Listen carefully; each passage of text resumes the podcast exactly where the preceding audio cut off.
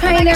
Yo, yo, this is Justin Bieber. Hey, it's Ariana Grande. Just the interviews. A Zach Sang Show exclusive podcast. Hello, beautiful human. we got Dan here.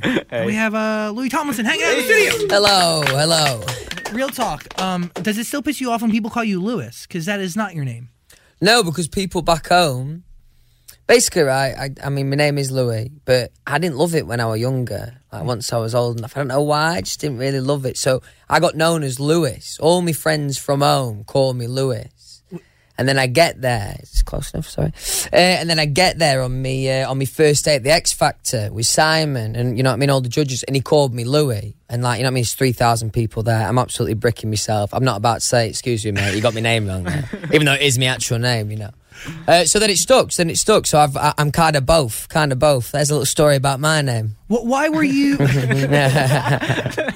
referring to my dog Lou? Why were you not a Louis fan growing up? Did you feel like Louis was more serious? Did he give you a different My, tone? what I used to say as a kid is I, I don't know why, but like I came up with this complex. So I was like, Louis just sounds like a butler. That's what I used to say. That sounds like someone's butler. That's the, I just don't know. It's, it's complex that as a kid, and then yeah, like I say, Simon called me, and again, I'm not about to tell him you got it wrong, mate. One Simon says, whatever he said, he could have called you Cat.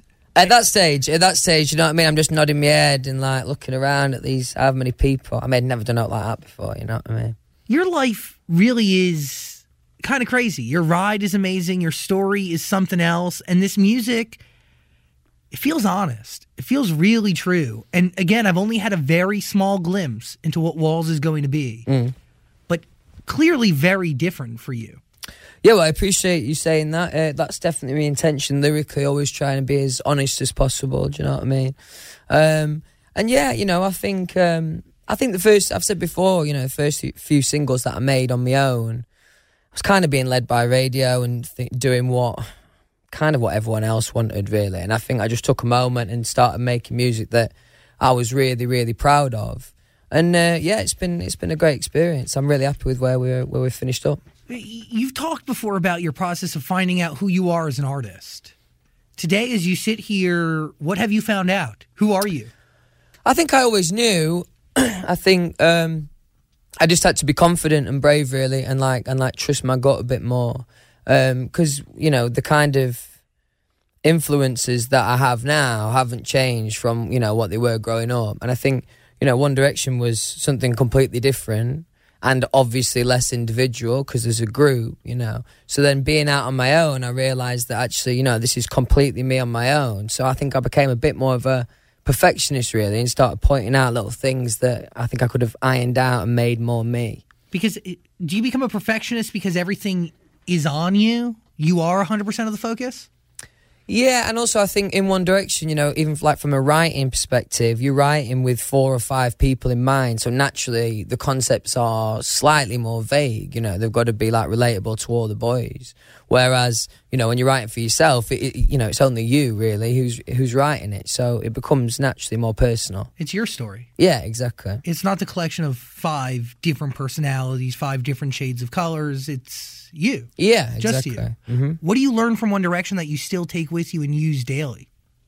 I mean, most things. Um, must be a ton, right? Yeah, I mean, I don't know, trying to be a bit more professional. Like, you know what I mean? I didn't know anything like that. Um, Like what? Like d- basic decorum and yeah, manners? yeah, you know what I mean? And also, like, at first, like, you know, I, had- I had no experience like that. So just being part of, like, meetings with suits in there, you know what I mean? All that kind of vibe. Yeah, it took a second getting used to, but I think um, from a business sense, I feel like I learnt a lot in the band. How about creatively? Because Well, that's where that's where I. I mean, you were know, tested. That's um, yeah. That's where I started me writing off for the band. I wrote a lot of songs for the band, and I still feel like I'm getting better as a writer. You know, every song I write, but um, the experience that I got and the confidence I got to to write, and the people that I wrote with, and you know, the confidence they gave me. Yeah, that's vital experience for me as a, as a writer, definitely. So that's confidence to accept your inner voice or to accept the ideas you have instead of being ashamed. No, I think you know what I mean. In that situation, naturally, if you've never been in it before, you know what I mean. It takes some, it takes a bit of courage to speak up with your ideas and things that you can hear in your head, and you're hoping other people think they're good. Um, so I think you build up confidence there, but also it's experience. It's from being around really good people and good writers and, you know, kind of just watching people and how they work and the clever little tricks that they use and how their minds work, you know. That goes a long way. Definitely, definitely. Because there's some, I mean, there's some, you know, everyone's incredible to work with, most people. um, Who is but you know, there's some people that you, there's some songwriters that are literally they're just like made of magic. Like this, the stuff they come out with and the way they come up with these melodies or lyrics or whatever it is, it really is like magic. and there's like from where I'm sitting, we've talked to a lot of writers, a lot of artists. There's so many different types of writers. There's mm. some that like just start spitting magic. There's mm. some that sit with you and hear your life story and take notes and kind of turn that into something. What kind of writer are you and who do you like having in the studio with you when it's time to create? While, because um, I still feel, although I've been writing for a while now, I still feel relatively new to it. So I like, in an ideal scenario, it's me and two other people that I've worked with before.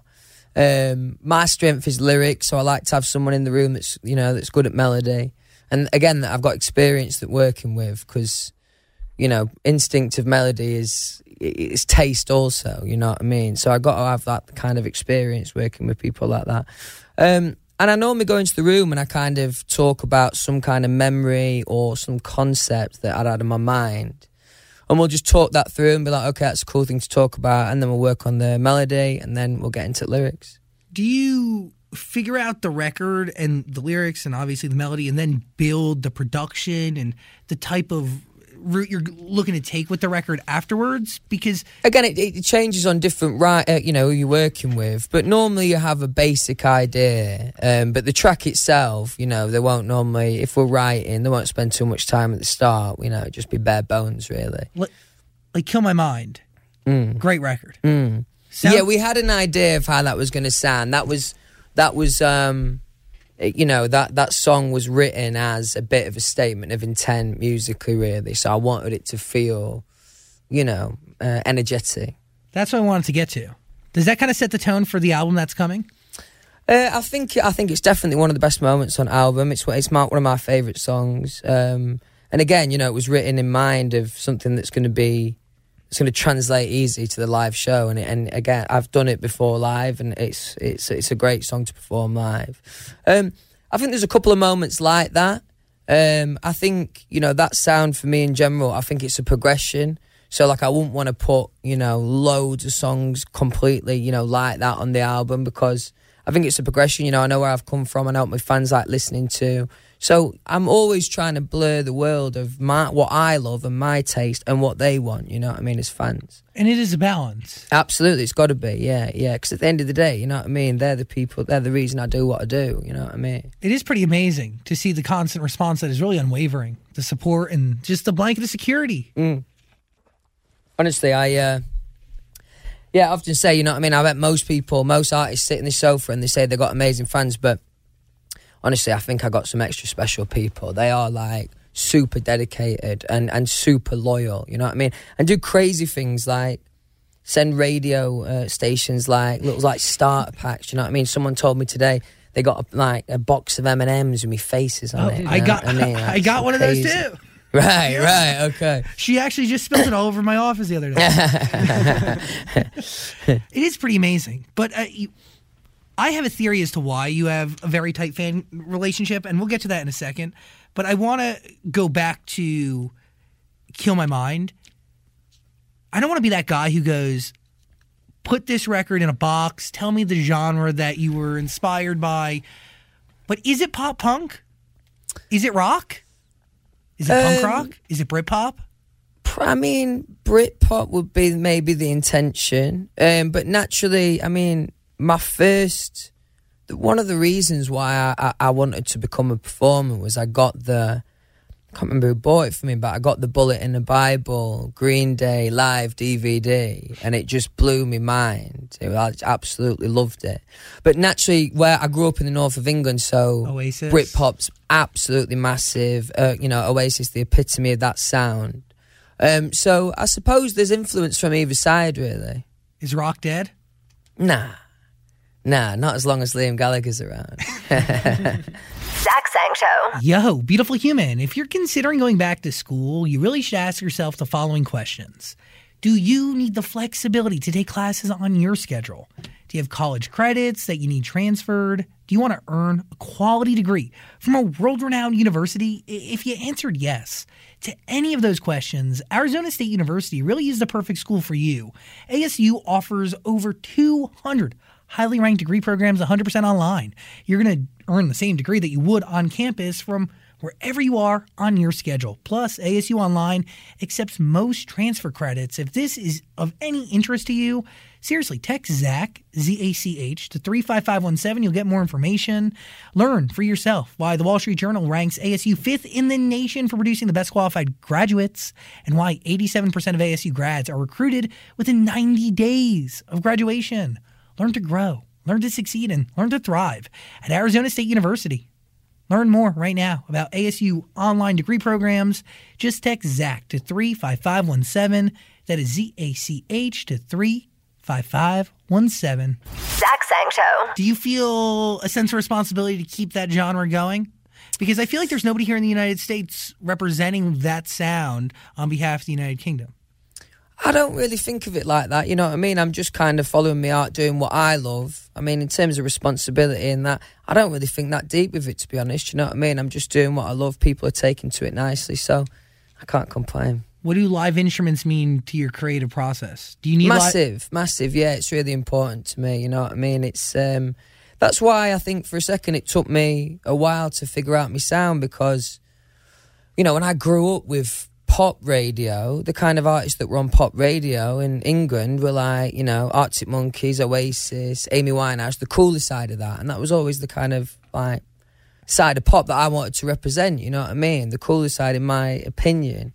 Um, and then, you know, naturally, as time's gone on, especially pop radio, it's more urban leaning, and I just can't really identify with any of those sounds. So I found myself, as I say, just going back to my roots a little bit. But that's what's important because what you just said, Arctic Monkeys, Amy Winehouse, that is a sound that is on. That, that is a lane today that I feel like is totally empty. Mm. And to your point of like, pop radio right now is more rhythm leaning. Yeah, but the truth is, pop radio at the end of the day needs to be made up of a collection of different songs from all the different genres, and we have a responsibility to program radio stations that sound like everything as opposed to just one thing. Right. And then there's some moments where you actually don't have the types of records that you need to diversify a playlist. Yeah, yeah. You mean because the lines are blurred? Yeah, and, and, Right. and it's just like everything that's coming Mm-hmm. out is rhythmic because when everybody goes right, everybody's going fucking right. Well, that's the thing, and that and that irritates me. You know what I mean? So I do have, you know, that's um, the luxury I have as as, as an artist, really, and, and and that's what's been liberating for me to be able to. Because at times it has felt like swimming against the tide a little bit. You know what I mean? I've I no disrespect to. I've said the same name, so I can't say it again. But you know, I could have made a record like someone. You know what I mean? Like the kind of people that are on radio, and it would have been easier for me, but it wouldn't have sat like right with me. You know, so. Sometimes I felt like I've been swimming against the tide, but I think it'll be worth it. in the end. But that's it. Mm. By the way, it's going to be worth it to the public, but most importantly, worth it to you. Exactly, exactly. Because I put in a lot of, I know, I work hard, do a lot of hours with it, so I've got to love it, and that's what I realised. You know, there's no disrespect to the other two songs that I did because they were a great time in my life, and I needed that experience. But you know, it's been so liberating doing songs like "Kill My Mind." Honestly, What is it that makes it liberating? Is it because you've had this sound pent up inside of you? it's just, the, I think it's just true payoff for any artist when you feel completely comfortable, and also when you releasing music that you genuinely, you know, would definitely listening to yourself in the car or whatever. Um, and again, you know, there's been times where I've chased radio and would I have listened to that song in my own time? Maybe not. But kill my mind. But Kill My Mind, definitely all day, every day. Yeah. Yeah. Mm. Are you like a pop punk guy? Did you ever like? There was um there was there was a big indie uh, like pop like indie bar where I'm from in Doncaster. Unbelievable place. Ten pound all you could drink. uh, it, it was only legal for like two years. They realised it was a bad idea. You know what I mean? Um, one of those places where one in three drinks just didn't taste like what you ordered. You know what I mean? Um, so naturally, we went there every Friday. So that that definitely had a massive, uh, massive impact on me. And also, I've been to some good festivals, and that also, you know, that's. I mean, they're amazing, aren't they? Festivals. I went to Glastonbury recently. This last one gone, and that was proper.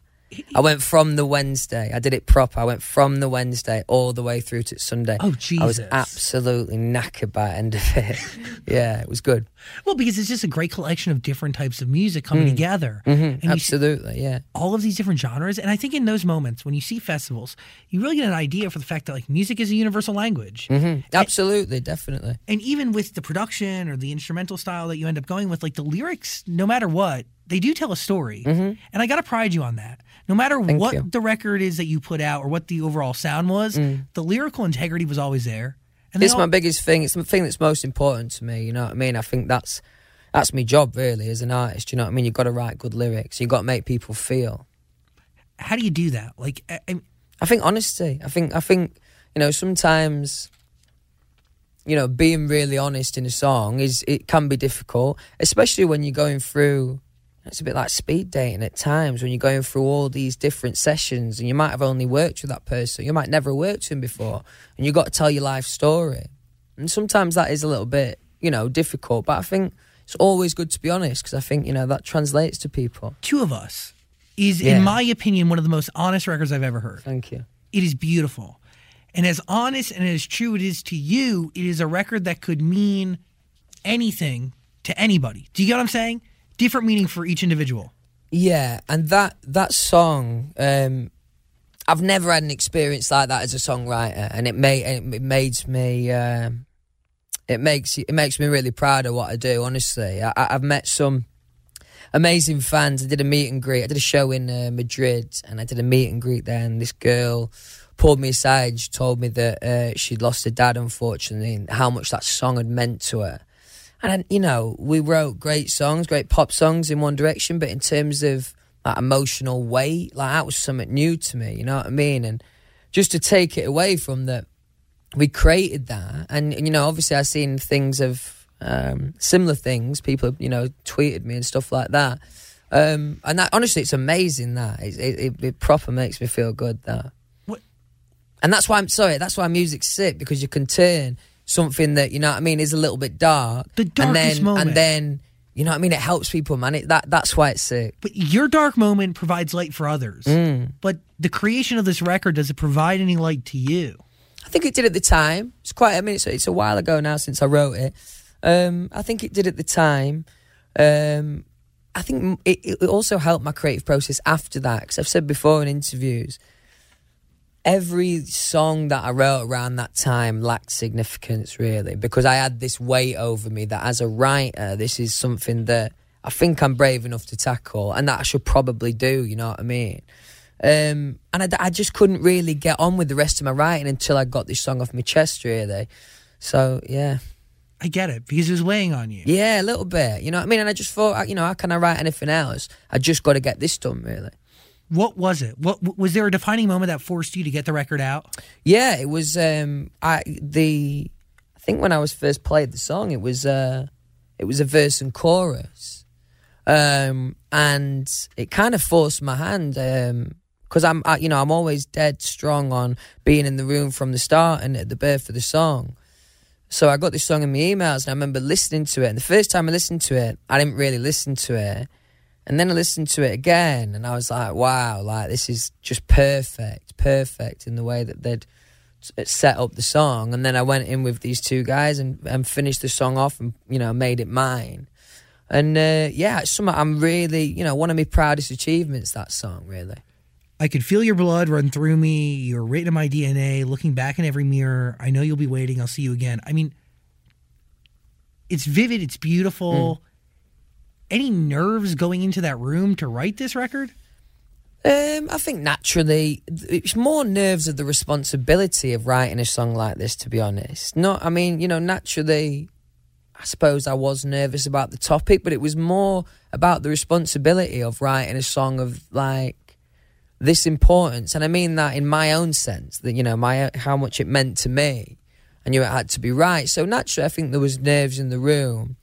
But as I remember the day going, and we when we finished the song off, it was actually more clinical and professional than you'd imagine, really, of the weight of the song. It was only when I performed it for the first felt time it. and it was also like the setup was pretty heavy. There was like only maybe like a hundred fans in like a small room. And honestly, like I could feel it from people, you know what I mean? The weight in the room, and like that was hard. That was hard.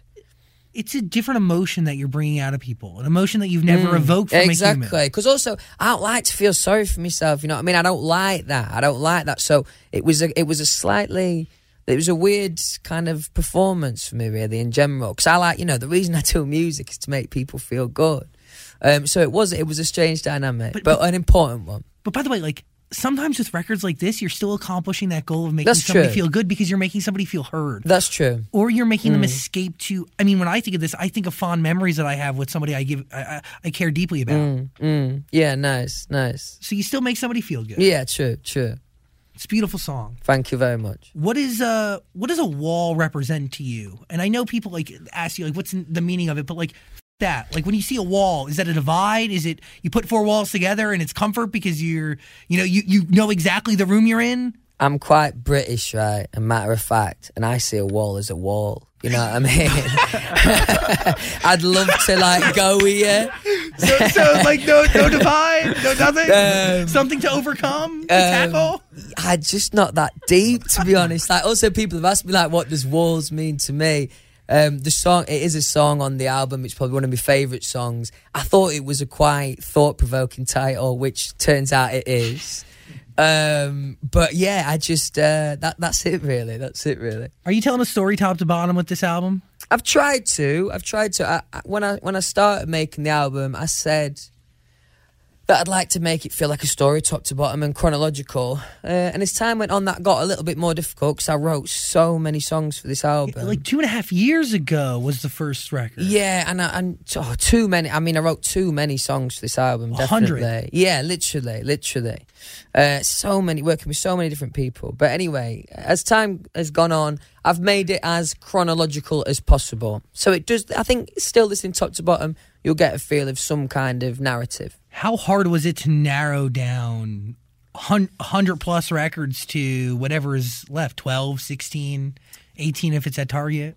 it was it was hard it was hard to get the um the last few numbers were hard like trimming down from like 15 to 12 or whatever it was but actually what's funny is once i'd written kill my mind and i also wrote the title track for the album walls around the same time that was the momentum that I've been waiting for. And it was, you know, with also stuff going in my personal life, a little bit stop start, my writing process.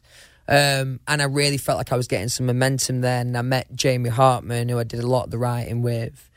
And that's, that's, I mean, that last kind of four or five months of the album, we got some real momentum and probably did maybe half of the album in that time. What is it about the last two records, Walls and, and uh, not We Made It, but Kill My Mind? What was it about those two records that kind of sparked this? Was it the sound? It was the sound, and also every time I work with someone new, I go in and I like essentially pitch myself and I say, right, this is who I am. This is the kind of song I want to make.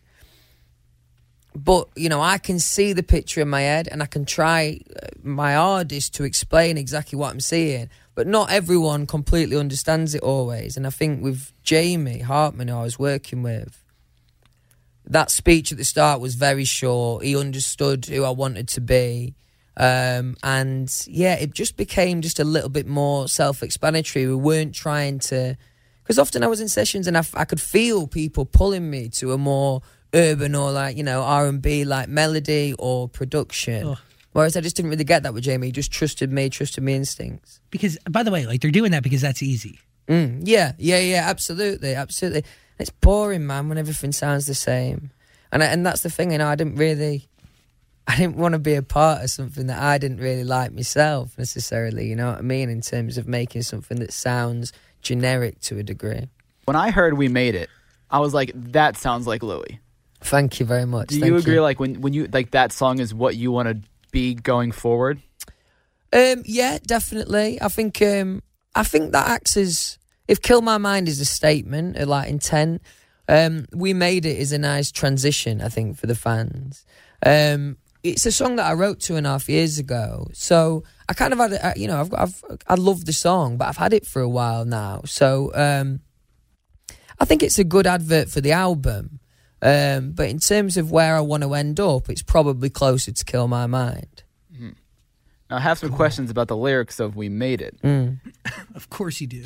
Well, you say underestimated and always underrated. Mm. Do you feel like because you've you've been open about like the whole One Direction thing, and you felt like you know the guy in the back. Mm. Do you feel like you've always been underrated, and do you still feel like that? No, uh, to be honest, that was only really, and this is me reflecting on that. You know what I mean when I'm writing this in the lyric.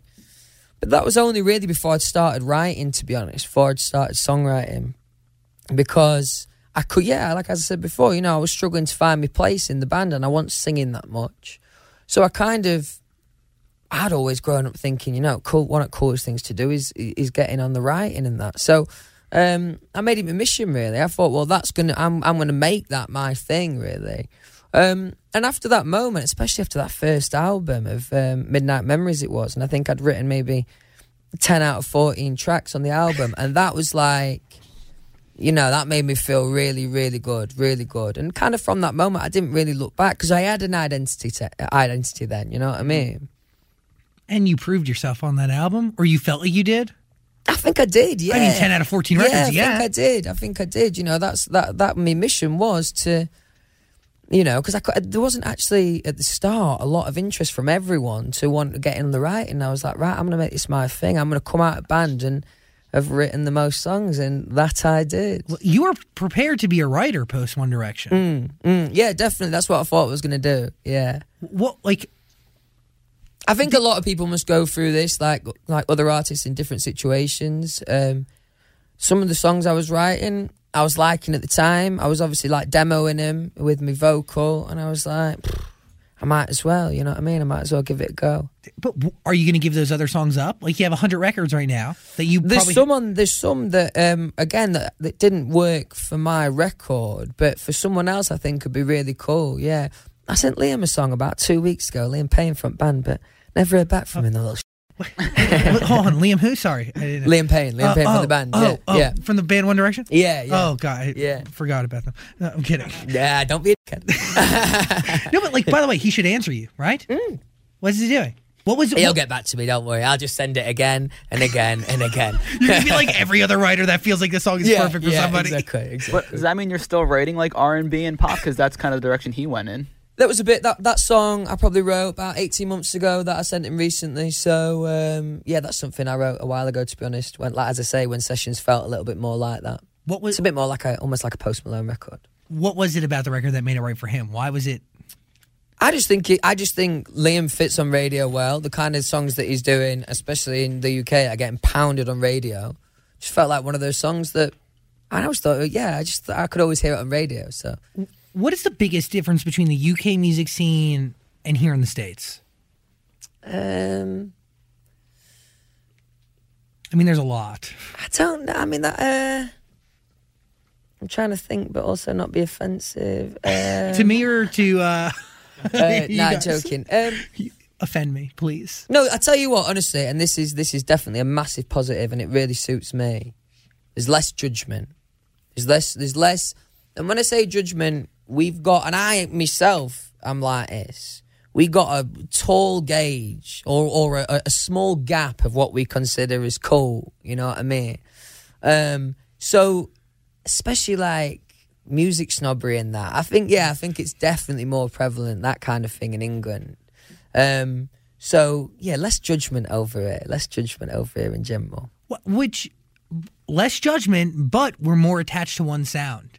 I think maybe I'm wrong, but like UK radio is very accepting, or at least BBC Radio One sounds like a eclectic mix of great music. Yeah, yeah, definitely. It is. Uh, it, it. I suppose. Yeah, it's more diverse than your average um, American pop radio station. Um, but also, you know, there's the good thing here. There's like however many stations for you to choose from. All these different stations, whatever genre. It's mad. Yeah, over there. What do you got? You got uh, We've got like we've got like Greg- literally like Greg five James? good stations. and Roman Kemp, Yeah, yeah, yeah. and then Heart. yeah, exactly, exactly. Yeah, yeah. And Radio X is good. Radio X is good. Hmm. Uh, oh, oh God, uh, Chris Moyles, Chris Moyles, yeah, yeah. Fucking he used to be on. Radio One. Yeah, God, you've done your research. dude. I'm a big radio guy. Um, You don't say. you you've talked before about One Direction. By the way, a, a, group that changed my life in many different ways. Changed my perception of music, changed the way I looked at fandoms and what it meant to be a fan and what that That's culture cool. was. You know, you were talking about we were talking about the connection that you have with your fans and the relationship and the deep. I mean, it's deep, man. Mm. They care. Yeah. But I think it's here from somebody just being on the outside looking in. Mm. I believe it is as deep as it is because there's never been a boy band like you guys. There's never a band that was just so real and so raw and just themselves, and there was no choreography or synchronicity. It was just good vocals and songs that were relatable mm. with a group of guys that literally felt like they could sit with you in the school cafeteria. It was so different. That was the intention from the off, man, and and you know I was always uh, a big spokesperson in that. You know, again from the influences and what I grew up listening to, I couldn't be a part of all wear same outfit. You know Yeah. what I mean? And because And dancing. I because also you know it was the it was so as we came around, Twitter was getting massive as well at that same time, which definitely helped us nicely. Um, but I also it also meant that you could bullshit less. Do you know what I mean? People see the truth now. You know what I mean, or more. Um, so I think it was always. You also see people, unfortunately, that you know have lived this other life as another individual publicly, and eventually that catches up with catches up with you. You know, it's difficult, and that was the beauty of being in a band like One Direction is we could always just be ourselves. I mean, you know, within reason because there's a young fan base, but completely be ourselves. And uh, and th- and that way, you know, if we made mistakes, it, it was natural. We weren't trying to, you know, put ourselves out there as this like, you know, I don't know, like you know. this, uh, I don't know, pure example of perfection. There you go. There you go. I mean, I used to see Took the words right out of my mouth. it makes it easier. Definitely, definitely, and I think I think it's important. That message is important. You know what I mean? It's, but you had a lot of young fans, and there's a responsibility that comes with that. Um, and you want them to see how it is. You want them to see that you're real. You know what I mean? I, we always wanted to come across, especially when we're younger, like super relatable, like the naughty lads in the back of your class. Do you know what I mean? But that's also what you were. Mm. And maybe I'm wrong. Yeah, no, absolutely, definitely. We, yeah, I mean, sometimes, especially in early on, the media thought we were proper little darlings, but there were times where we were proper little dickheads. It's nice. yeah. The ability to be a dickhead and essentially get away with it. You know? If you do it with a smile and you're polite, you can get away with it. I've learned that in my years. A smile. That's what I learned since One Direction. Yeah, That's the biggest thing Yeah, you take yeah, with you. yeah. Smile while being a You you said you weren't ready for the band to end, but looking back, are you happy how it all played out? Um, tough question, really. You know what I mean? I, I, it's hard to, it's hard to say. I mean, I'm happy that I got a chance, you know, to really showcase myself and have moments like "Kill My Mind" and you know make the album like I've made. Um, that definitely feels amazing. Um, but at the time, no, I was I wasn't ready for it. But it was a shock, you know. That's that's that's kind of why I didn't really see it coming. So I hadn't prepared for anything else. But here we are now, and yeah, this is all right. This. Yeah. When did you start thinking about your solo career?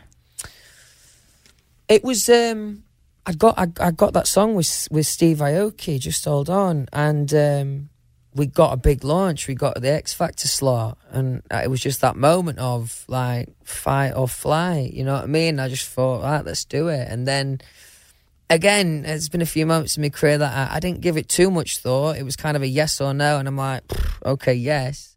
And before before I know it, I'm sat here. You know what I mean? It's it's crazy. Do you remember the moment where it fully hit you that One Direction was done?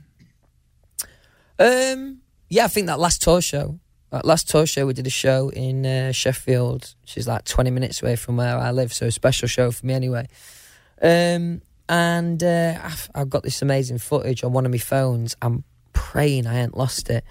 Um, of this like time lapse, and I just did it of the dressing room on that uh, on that whole like day, last day of the tour in my dressing room. And yeah, there was a moment where me and Niall just sat on the sofa and kind of took it all in. Do you know what I mean? Had a moment to ourselves, and yeah, it was a pretty heavy day to be fair, pretty heavy. It has to have been. Mm, mm. It's Because it's all I knew, you know what I mean? Like I couldn't hold a job down when I was younger, so like this was my first big job, proper job, and then I'm like, all right, wow, that was good. That what next? Yeah. you know what I mean? because eventually that starts creeping in.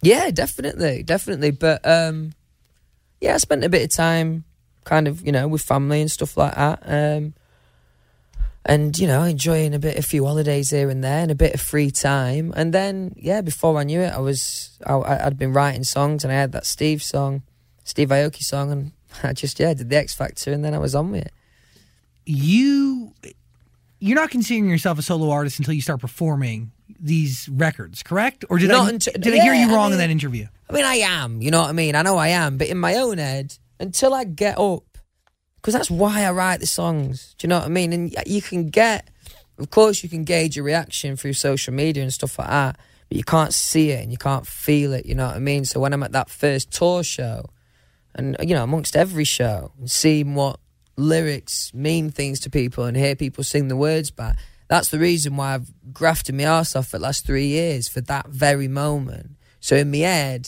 that's when i've started. That's the moment. Mm.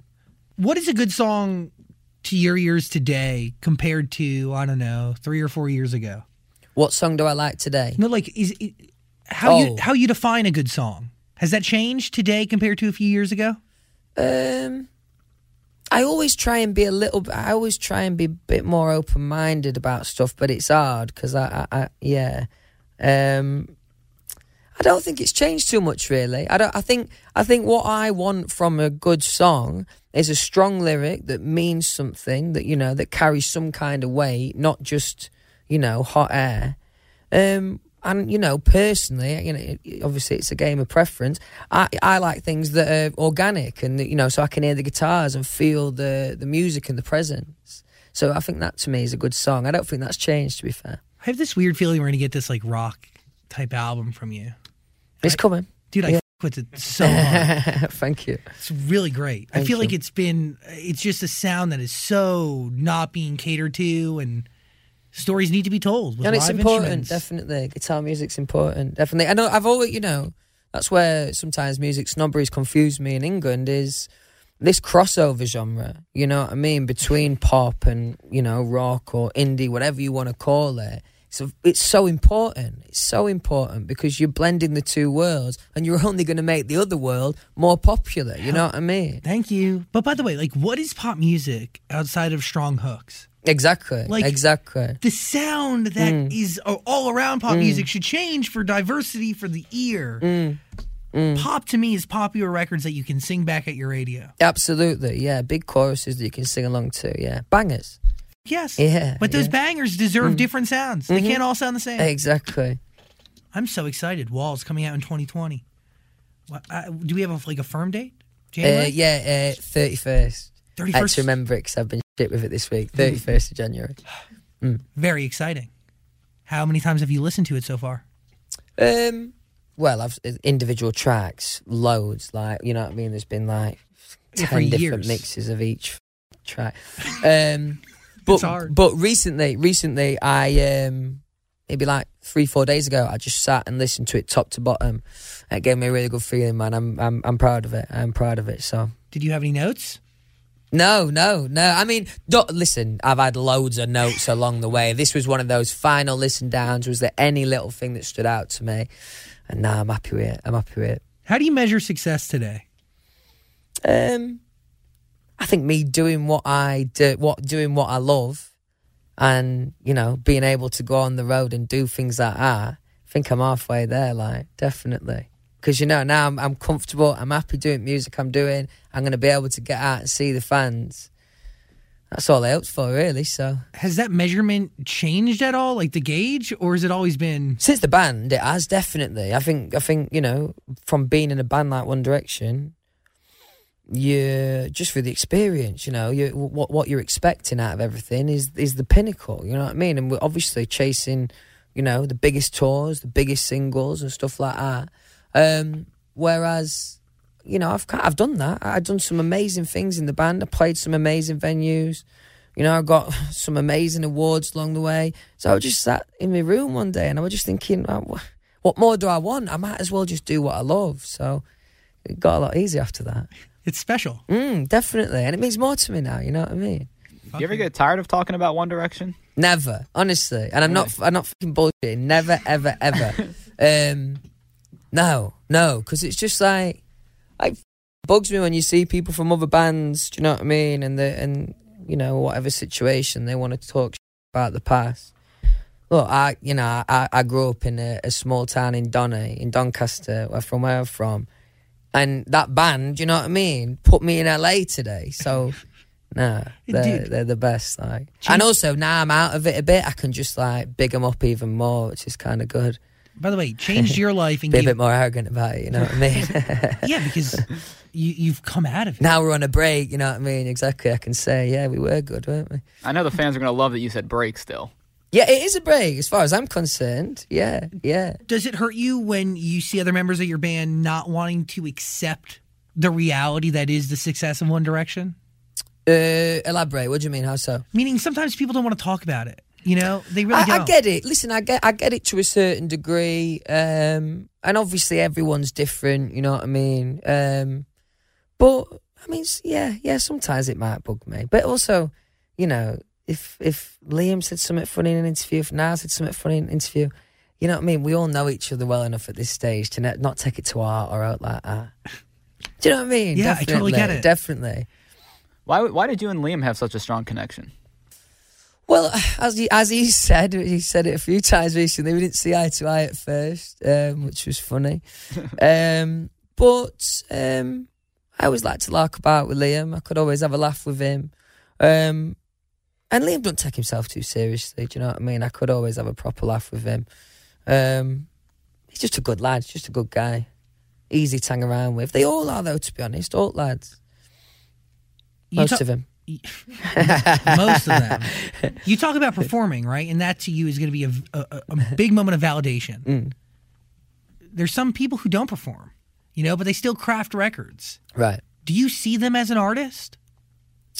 As someone, if someone doesn't tour, Yeah, somebody doesn't hit the stage. Somebody still can sit in a studio, craft when I art, say craft what when I say what success means, it's what it means to me individually. I think you know everyone else has their own goals and and uh, explanation of the word, and you know every, you know some artists are different. When I first started my career, there was a couple of people asking me, "Do you want to make an album?" And I thought I didn't even know people didn't do albums. What else do you do? Do you know what I mean? Um, Just- so you know everyone's everyone's journey's different, I suppose. They just make singles forever. Yeah, which is mad to me. Do you know what I mean? How'd you ever have a body of work then? The just- modern world. It's just a collection of singles spread across months. Yeah, yeah. It's Now, wild. now you did make that little comment about most of them. Have, Ah, you yeah, cheeky yeah. shit, that- you- have have you been able to reconnect with Zayn? Um, you're on it. Um, no, I am. I am. I am. Um, I don't think. I said recently. I don't think. I don't think me or him are mature enough yet to have that conversation. Nor, nah, I'm not ready to have that chat yet. Well, it's good that you're honest about it, and you can. Got to keep it real, aren't you? You know what I mean? Um, listen, you know what I mean. That's that's what happens. You make your bed. You know what I mean? You lay in it. There you go. What are you waiting for? What am I waiting for? What? When? What are you waiting for to have the conversation? When are you going to be ready?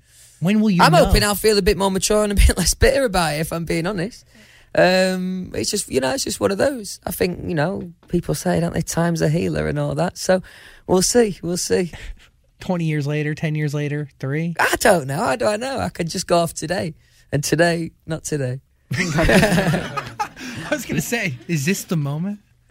No, Well, no. but by the way, crazy to say, but like stuff like that does happen for a reason, I guess. Do you believe that? Do you believe that things do happen for the reason? For a reason?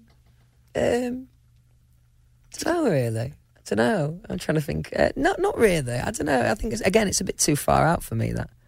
I get it because we are in control of our own actions. Yeah, a little bit. It is a share between the universe and us. There are some things out of our, our control, Mm-hmm. Mm-hmm.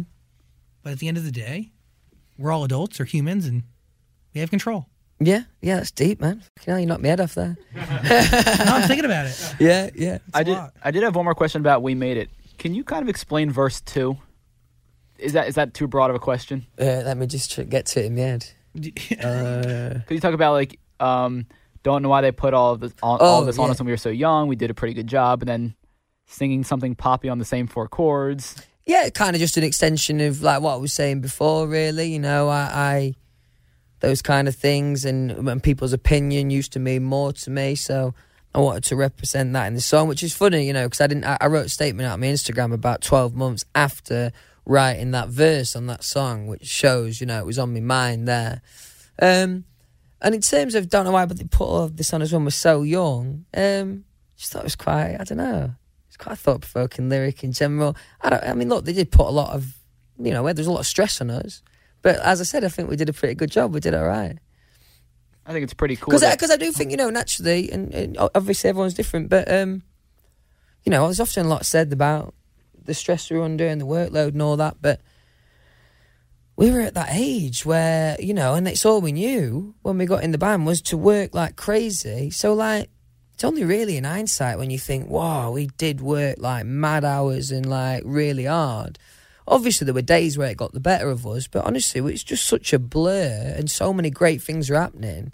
Uh, I don't think we were actually that conscious of really grinding, you know what I mean? You're just going. Just going, just loving it, like, yeah. Is there any part of you that wishes you had more time during that phase of your life to sit down and at least kind of decompress or take in what you were hit with? You, I think, I think this time round, as in on my solo career, I'm de- there's like when I did my show at Madrid, something I've never done before is actually just, you know, in like a musical break or something, just take the moment in, look around, think about what's happening instead of just doing, like, and take it in. So I think this, that's where I'm lucky that I get to go out on my own because I can kind of have those experiences again and be conscious of that.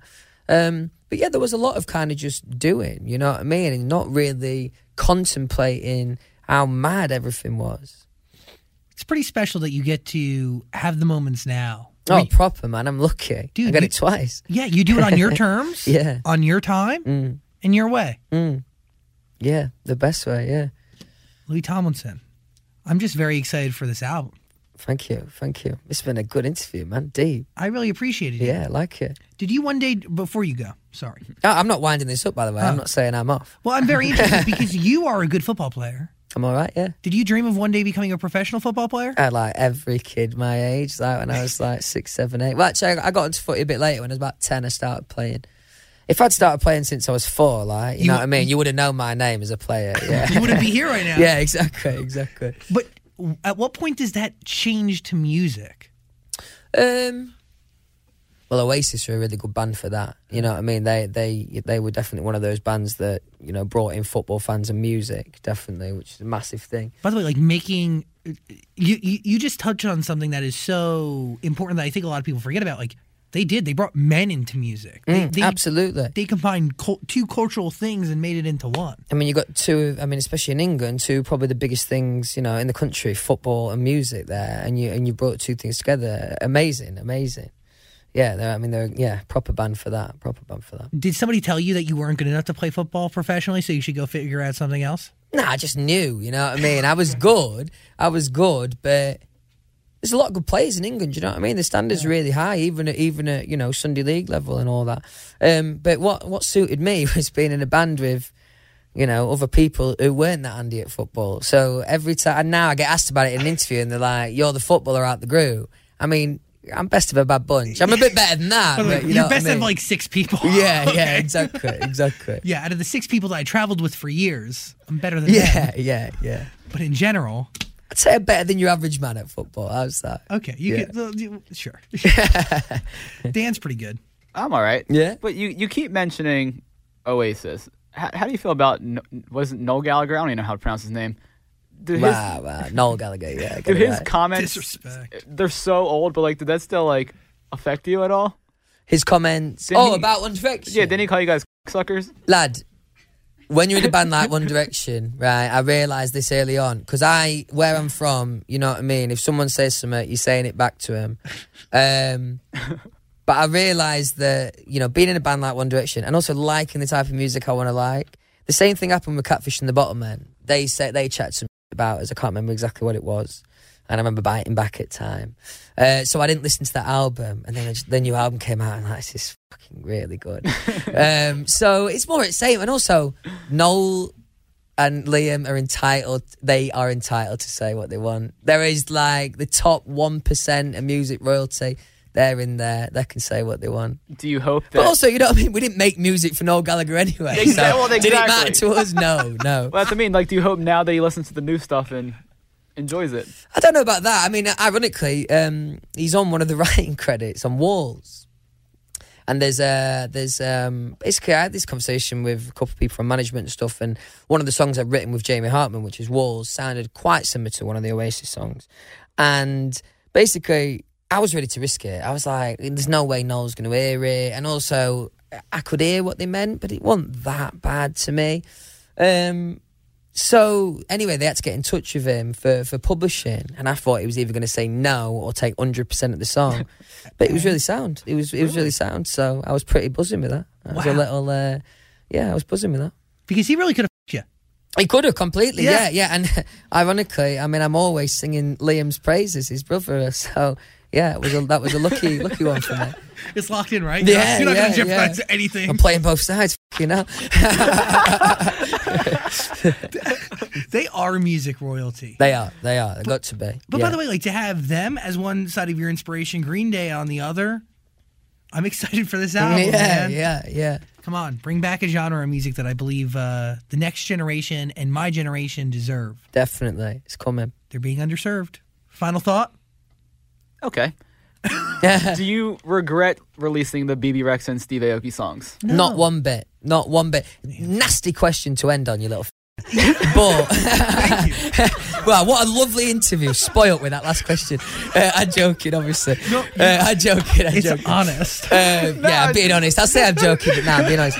Um, no, um, honestly, from the heart, absolutely not. Um, you know, I needed I needed to come to that conclusion myself. I needed to experience that kind of song.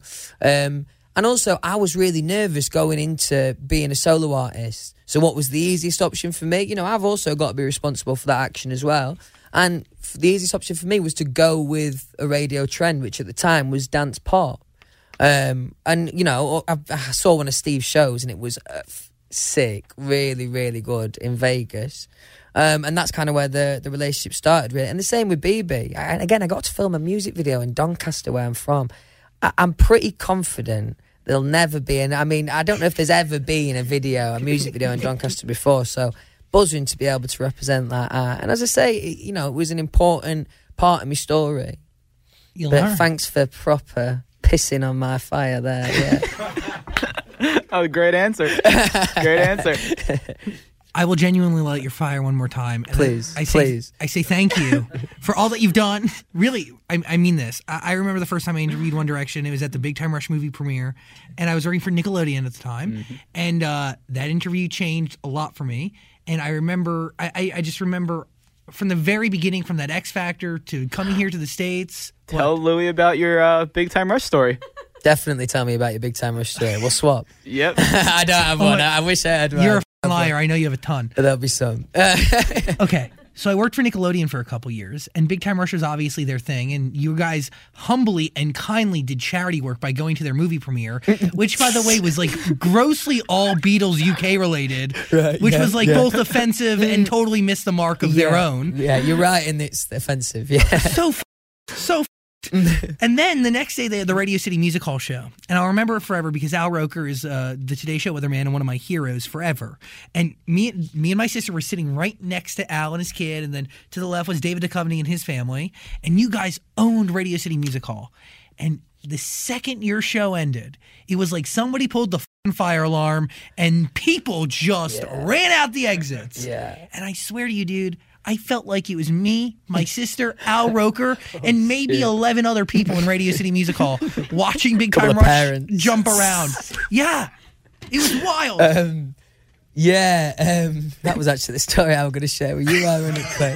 Um, yeah, no, honestly. Um, that happened honestly, it was no. Honestly, like I don't want to be tight. Like I don't, I don't want to be harsh. It's not fair. Like, but um, I felt bad for them. They were, and and and and they they made it pretty apparent to us at the time that they were aware that you know that kind of thing was happening and people were leaving and that. By the way, you look out to the crowd, you see nobody. Uh, yeah, I mean, we were gone. We were on tour bus. um, but yeah, I'm not gonna lie. I, I, yeah, we felt pretty guilty on that tour because they were honestly proper sweet lads. Yeah, unless, unless you're gonna tell me Oh, no, no, no. Very, really nice people. Um, I Mm, So you've just enticed me to chat some shit about some really nice people. yeah, this is going great. isn't? First of all, I'm the one who talked the mountains of Yeah, okay, cool. Just as long as everyone's aware of that. I slander the name of Big Time Rush, and I know people are going to destroy me for it because, you know, I'm very lucky. I've been making radio for a while, Mm. and they would come on the show many, many, many, many times. Uh, I was gonna say when they didn't need to, but they definitely needed to. Um, but I owe them a lot. You know, I really. Mm. It really sounds like you do. Yeah. hell. Jesus. You know what? I hope you don't owe me a lot. You know? No, I am genuinely appreciative for what you've done for music and what you've Thank you, done. mate. It- Thank you. Really, your music has really changed the way I view pop music. And No, I appreciate that, man. That's massive. you're one of the few artists in the, the original group that I believe kind of ushered in this level of authenticity that the digital era demanded from people. Mm-hmm, mm-hmm. And you and people like Ariana Grande and a, a couple other people really showed to me what it meant to be authentic and 100% who you are from stage to Twitter to meeting somebody uh, on the street. You were just, you guys were always the same type of person Yeah, yeah. and that was rare and i think co- it- that existed and came off an era of like this two different artists do you know what i mean like They're manufactured. Yeah. to a Yes. yeah, yeah. totally like it hmm. just this is the person uh, pour them into a mold and see where they go Print out pop stars they were. Yeah, yeah. and then you guys came along and it was just something totally different and to your point like you filming that music video in your hometown one direction has done so much for you but know something i think it's the group has done a lot for other people because it made it feel like that type of thing was obtainable for everybody mm, else mm. like if five normal dudes from a host of different cities all across the uk could come together or i know Niall's from ireland whatever That's- he's part of the united kingdom right Yeah. Sorry, I, I, I'm No. Yeah, yeah, yeah. I should know that. Oh I, to be fair, I got an F in geography, so I was freaking out, Yeah, and I'm the. American here. yeah, yeah. I'll be in um, trouble for that. Now they'll be fucking fuming. but it, but it was How just- many fucking times have I told you, Tom? That's really good. Sorry, go on. No, but it was just me up some more, please. it's just cool to see five normal guys because in that moment you guys prove to anybody and everybody out there that it's obtainable for them too and if they work hard enough and they go for it and they follow their gut and if they're hit with an opportunity and they're thinking twice about it go for it because you don't know where it could lead yeah, man. That, I mean, yeah, definitely. That means a lot. You're saying that. well That was the intention, definitely. And you- I see you have a writing credit on Diana. That has to be one of my favorite songs. Oh, it's a banger. Yeah, It that really used to is. go Oh, down yeah. nicely live as well. Yeah. Yeah, I love that tune. It love slaps. that tune. are- anything else you want to go to his uh, record You want to end on a better note than last time? or what? I just trying to keep this going. okay we're done Louis Tomlinson everybody Thank you. oh Thank you. man This podcast is part of the Zach Sang Show Podcast Network.